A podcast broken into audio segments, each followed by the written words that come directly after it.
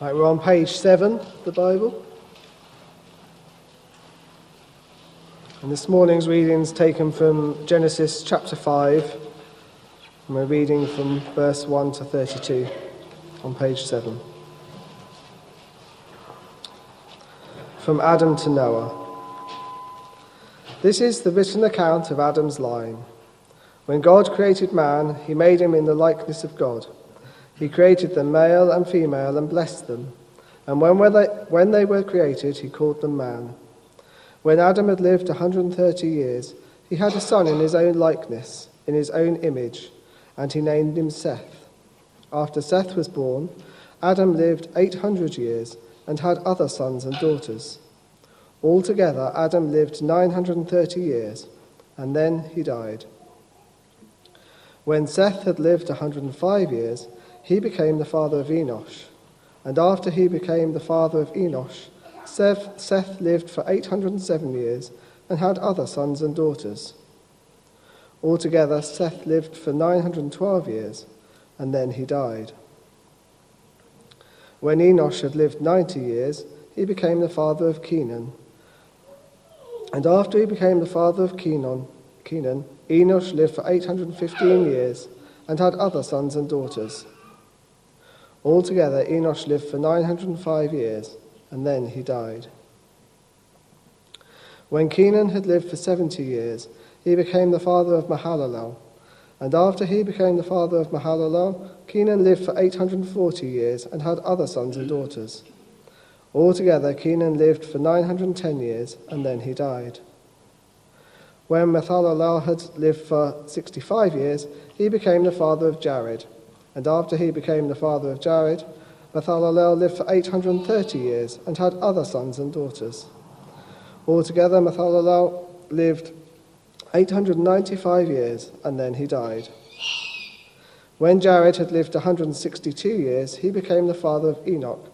And after he became the father of Enoch, Jared lived for eight hundred years and had other sons and daughters. Altogether, Jared lived nine hundred sixty-two years, and then he died. When Enoch had lived sixty-five years, he became the father of Methuselah. And after he became the father of Methuselah, Enoch walked with God three hundred years and had other sons and daughters. Altogether, Enoch lived for three hundred sixty-five years. Enoch walked with God, and then he was no more, because God took him away. When Methuselah had lived one hundred eighty-seven years, he became the father of Lamech. And after he became the father of Lamech, Methuselah lived seven hundred eighty-two years and had other sons and daughters. Altogether, Methuselah lived nine hundred sixty-nine years, and then he died. When Lamech had lived one hundred eighty-two years, he had a son. He named him Noah and said, "He will comfort us in the, la- the labor and painful toil of our hands, caused by the ground the Lord has cursed." After Noah was born, Lamech lived five hundred ninety-five years and had other sons and daughters. Altogether, Lamech lived seven hundred seventy-seven years, and then he died. After Noah was five hundred years old, he became the father of Shem, Ham, and Japheth. This is the word of the Lord. So, Uh, Genesis chapter five, page eight of the Pew Bibles, and the outline on the back of the uh, service sheet. And you'll see that this particular chapter, chapter five, is a bridge between the creation and the flood, between Adam and Noah. And you must have thought, gosh, this is going to be boring.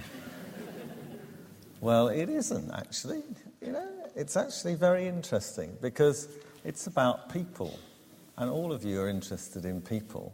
Some of you much more than others. You certainly can natter very well about people, and that's what it's all about. It's all about people, and there's something very definite, interesting, and important to learn, and that is that people matter to God. And what's more interesting to know than that is that the God of creation, the God of this great universe, is interested in individual people, not the generality of people. He's interested in individual people like you and me. And that is anything but boring. So let's have a look at the general uh, pattern of the passage. And then I want to look at uh, two historical problems, which are glaringly obvious. And uh, the problem, that is, not the answer. Um, and three theological or very practical points of learning. Now, did you notice there's a constant pattern through here? It's uh, spelt out on the outline. We have um, how it's got this very definite structure. For each one mentioned, it says how many years he lived before his successor was born, how many years he lived after his successor was born, and then how many years he clocked up when he died. So, for example, Seth in verse five was one hundred and five when he became a dad. He then lived for another eight hundred seventy years, making him nine hundred twelve when he died. Although it's usually uh, mentioned, um, if other brothers and sisters were born, it doesn't name them, as the kind of writer is wanting to stress the line of succession from Adam to Noah, the line of promise, the purpose to which God is moving. However, before we can draw out the lessons to take home with us and to mull over and to perhaps apply to our life, we need to tackle two preliminary historical problems that, as I say, we will have all spotted. The problems are these. The first is that the total period of time from Adam to Noah adds up to about two thousand years, which appears to be too short from what we know of archaeology, anthropology, geology, and all the ologies. And the second problem is the opposite one, that the individual lifespans appear to be a trifle on the long side. After all, how many people do we know who live anything like nine hundred sixty-nine years? Even our oldest member is only just over ten percent of the way towards that. So let's face these and see what uh, we can uh, see if we can get any mileage on understanding them. The total length of the period. If, as we know, that Abraham lived around two thousand B C, that would place the flood at about two thousand three hundred and about and creation about four thousand B C. Indeed, Archbishop Usher in the seventeenth century put it at four hundred four B C, looking back through these genealogies. He was a Cambridge Hebraist, meant he studied Hebrew. And he figured out that creation took place in the week of the eighteenth to the twenty-fourth of October, four thousand four B C, with Noah created on October the twenty-third at nine a.m., to which the uh, rather sarcastic commentator on that says, "Closer than this, as a cautious scholar, the Vice-Chancellor of Cambridge University did not venture to commit himself." Now, the guy is clearly not stupid, but he made an assumption. You see that, uh, well, I'll come to that in a minute. The thing is that we know that the city of Jericho was inhabited seven and eight thousand years B C. That's kind of like three or four thousand years before Adam is supposed to have been created. There is a problem. I'm sure you see it. But is there a solution? Well, Usher had made a very reasonable assumption. But if he studied the Bible just a little bit more carefully, he would have realized that that assumption was wrong. You see, he assumed that the genealogies were complete, that they went father, son, grandson, et cetera. But they don't. They don't always in the Bible, and they certainly didn't in the ancient Near East of the time. Now, if you take Matthew one, which is the genealogy of Jesus. In that, in verse eight of Matthew one, you have Joram begat Uzziah, or Joram the father of Uzziah. But we know, in fact, from Kings and Chronicles that Joram was the great-great-grandfather of Uzziah. It actually went Joram, Ahaziah, Joash, Amaziah, Uzziah.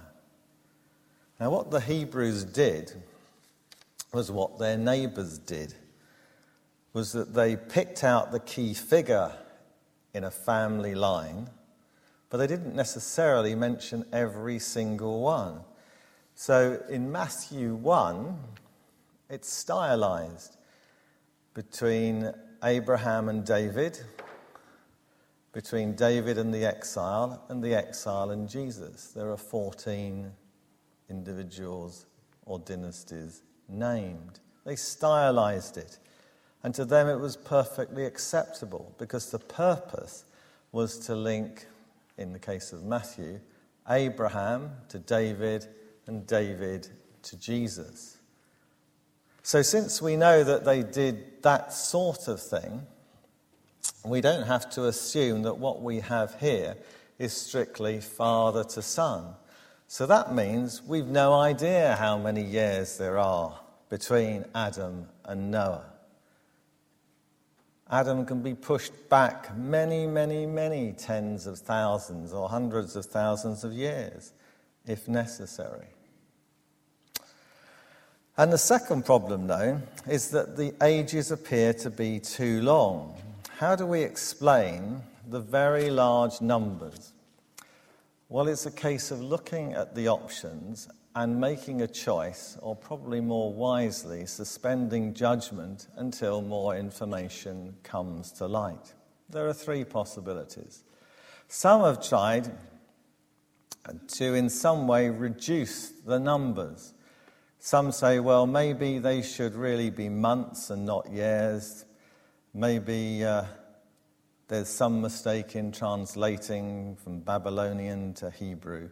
I don't think there's much miles, mileage in that. But what I do think there is mileage in is if you look at um, a thing called the Sumerian king list. So, Sumer is a part of, um, uh, in, in modern-day Iraq. It's a very, very old civilization. And they have king lists. And what they realized was that they knew, they were aware of a, they were aware of many floods, but a particularly catastrophic one a long time back in their history. And they had the names of about eight kings before the flood and many more kings after the flood. So what they did was they gave ages to the kings before the flood. The oldest, I think, is forty-three thousand years old. Um, and then the ones after the flood are considerably younger. And interestingly, in the margin of one of these Sumerian king lists, they have, as I've put down here, um, a little kind of gloss, which is ten times sixty. Or actually, it should be ten times six hundred and ten times... Uh, uh, Uh, six, ten times six and ten, yeah, ten times sixty and ten times uh, six. That's right on the list. Sorry, uh, my scribbled notes look differently. So you've got a multiplier of six hundred before the flood and a multiplier of sixty after the flood. Now, if you do a bit of arithmetic and you divide six hundred into forty-three thousand, for example, you get seventy-two. After the flood, somebody reigns for supposedly nine hundred years. You divide that by uh, sixty. And you get fifteen. They all seem to be quite plausible. That's what they're doing. They're trying to fill up the time gap. They know there's a big time gap, and that's the way they went about doing it. So possibly, is this is what is this what the Hebrews had done? If you try dividing uh, by five, then uh, all the ages between Adam and Lamech, the age at which they became dads, ranged from thirteen to thirty-six. But you do end up with some fairly high deaths of one hundred eighty and one hundred ninety. But possibly the next um, offered, proffered solution might work in combination to that. Because others have suggested that it's not always the name of an individual. It's actually the primary kind of the most notable or the founder of that particular dynasty of people. They're listed, but their descendants are not always listed until a new dynasty turns up. And again, I think there's some mileage in that. After all, in English history, we talk about the Plantagenets who ruled in the twelfth and thirteenth century, you know, Richard the Lionheart and co. We think of the Tudors of the sixteenth century. We think of the Stuarts of the seventeenth century and the Windsors of the twentieth and twenty-first century. Maybe there's something in that, but the problem is that Enoch and Noah are seen as individuals, not dynasties, right up until the end of their very long lives. So we're probably looking for a combination of solutions, if there is one. And there is a third possibility, that maybe some of them did actually live that long. We know very little, even today, about the aging process. It's not inconceivable that people could have lived that long. Notice especially that nobody after the flood lived anything like the length of time as the people before it. So some have suggested that maybe something happened at the flood that changed things radically. We know that radiation shortens life. Maybe some say there was very much more water vapour up there that shielded the, the, the earth more effectively from the sun's rays so that we could have lived a longer lifespan. And then the flood came and it was never replaced, and the dangerous effects of radiation have reduced our lifespan accordingly. But again, there's a problem with that. They dug up quite a lot of people from the past, but they all seem to live about the same length of time as we do. So, we're clearly very short on information. We certainly couldn't be dogmatic. If you've uh, recently retired and you want to do something really nerdy, um, I suggest you buy this book on the reliability of the Old Testament by Kenneth Kitchen. He was he died last year. He was a professor of Egyptology at um, Liverpool University and didn't, I think, get the recognition that he deserves. He, he's the source for the Sumerian lists, and he concludes all this. And doubt, uh, all, the, all this is and doubtless will remain pure speculation, and as such it should be treated with all due reserve, but offered as a stimulus to further thought. So if you want to become an expert on the archaeology of the Old Testament in your retirement, I would commend that to you. So the answer is we don't know, but they're the best offerings. I think probably a combination of one and two are the most likely. Well, we've seen that there's a very stylised pattern throughout in the way in which uh, each new generation is introduced. But there are three interruptions. I don't know if you noticed that or whether you'd switched off by the time you got to the interesting bits, to the pattern that there is, and there are lessons to learn from these three interruptions. First of all, Adam and Seth, they break the rhythm, verses one to five. We have the great truths of Genesis one and two recalled here. God created man in his own image or likeness. He created man, male and female, and he blessed them and they reproduce. But how differently the creation of Adam is to the creation of Seth. Adam is said to be created in the likeness of God. Seth is said to be created in the likeness of Adam, in man's image. Now, true, Seth was still, like his father, created in the image of God. He was rational, social, moral, creative, and spiritual. But he was also created in the image of man. Adam's rebellion meant that somehow all future men would be born like him, tainted, distorted by that original sin. So all our children are born in the image of God, and yet at the same time they're born in sin. If you think back to spitting image, they all bear the likeness of the real thing, of the person they're supposed to represent it, supposed to represent.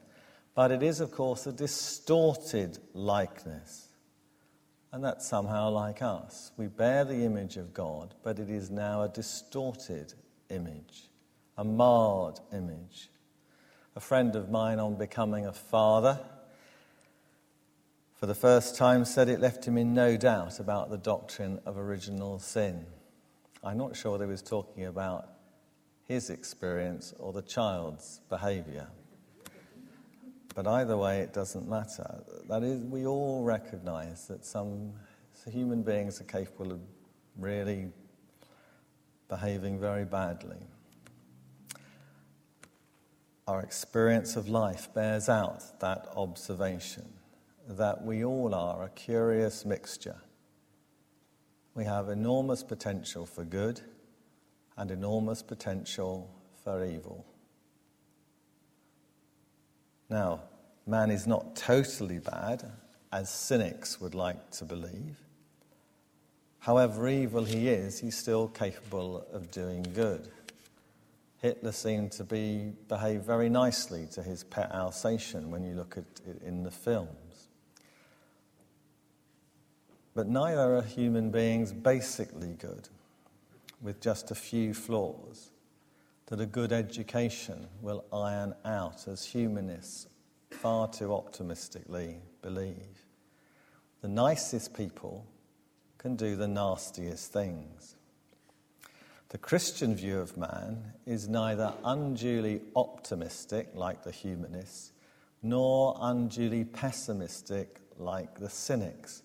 The Christian view has a biblical balance, a balance which is expressed, I think, very clearly by C S Lewis at the end of one of his Narnia stories, where Christ, the lion Aslan, says this of the human children: "You come from the Lord Adam and the Lady Eve, and that is both honour enough to erect the head of the poorest beggar, and shame enough to bow the shoulders of the greatest emperors in earth."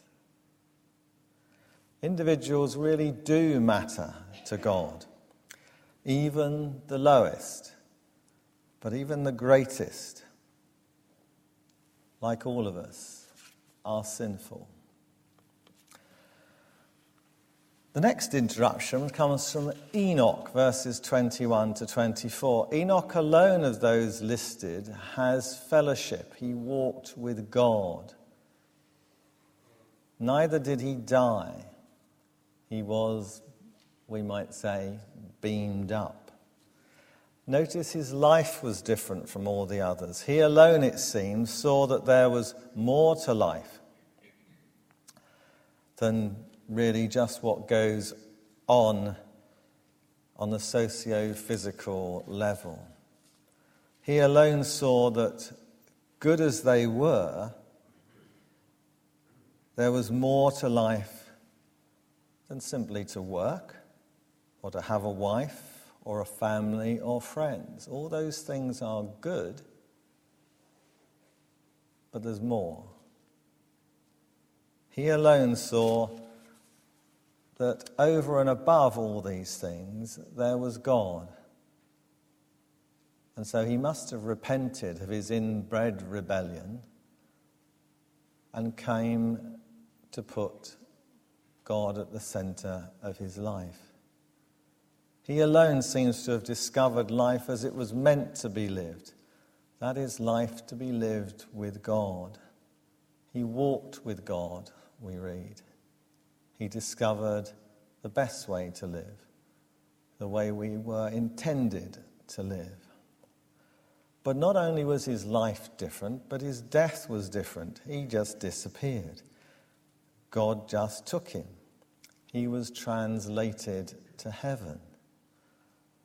Now that's what would have happened to Jesus had he not been crucified. That's what would have probably happened to Adam if he had not sinned.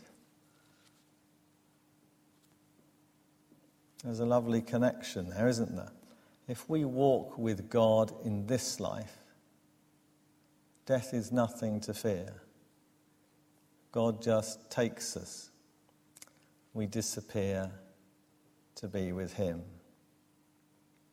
I hope we can all know that assurance of eternal life that comes from walking with God in fellowship in this life. And the third interruption is at the end of the passage with Lamech and Noah, verses twenty-eight and twenty-nine. Lamech's comment on the birth of Noah, whose name sounds like the Hebrew word for relief, although God has uh, acted in judgment in uh, cursing the land, he will have mercy on them as they seek to derive a living from it. Perhaps a prediction that although the land will be flooded, they will still be able to work it and live from it. So there we are. We've seen, I believe, that individuals, even fallen individuals, still matter to God. Good, as in the case of Enoch, can still come out of them. We've seen that God is the Lord of history. He has his purposes, and they will triumph. We've seen that how God always has his people. Fools may reject him, but he's able to work through his people.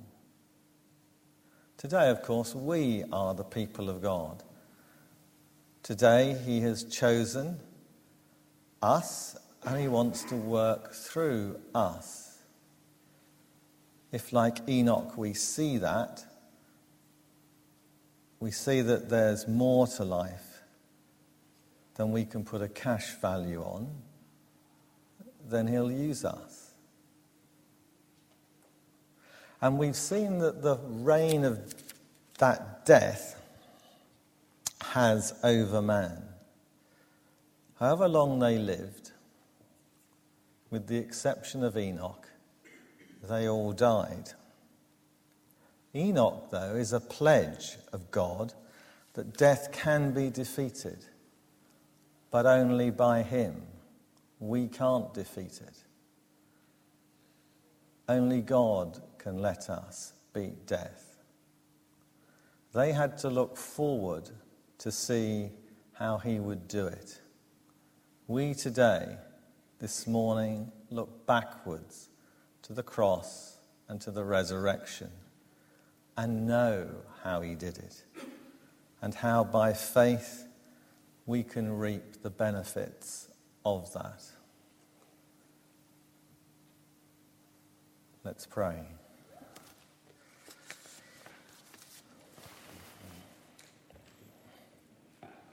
Heavenly Father, we thank you for what looks like an unpromising passage. We have uh, seen what you have been communicating, and we thank you that you do love and care for us as individuals. We have an understanding of our distorted nature. We have uh, a hope of how you can for us defeat death, and how in between we are to walk with you. We pray that we might mull over these things, that we might digest them, appreciate them, and live by them. Amen.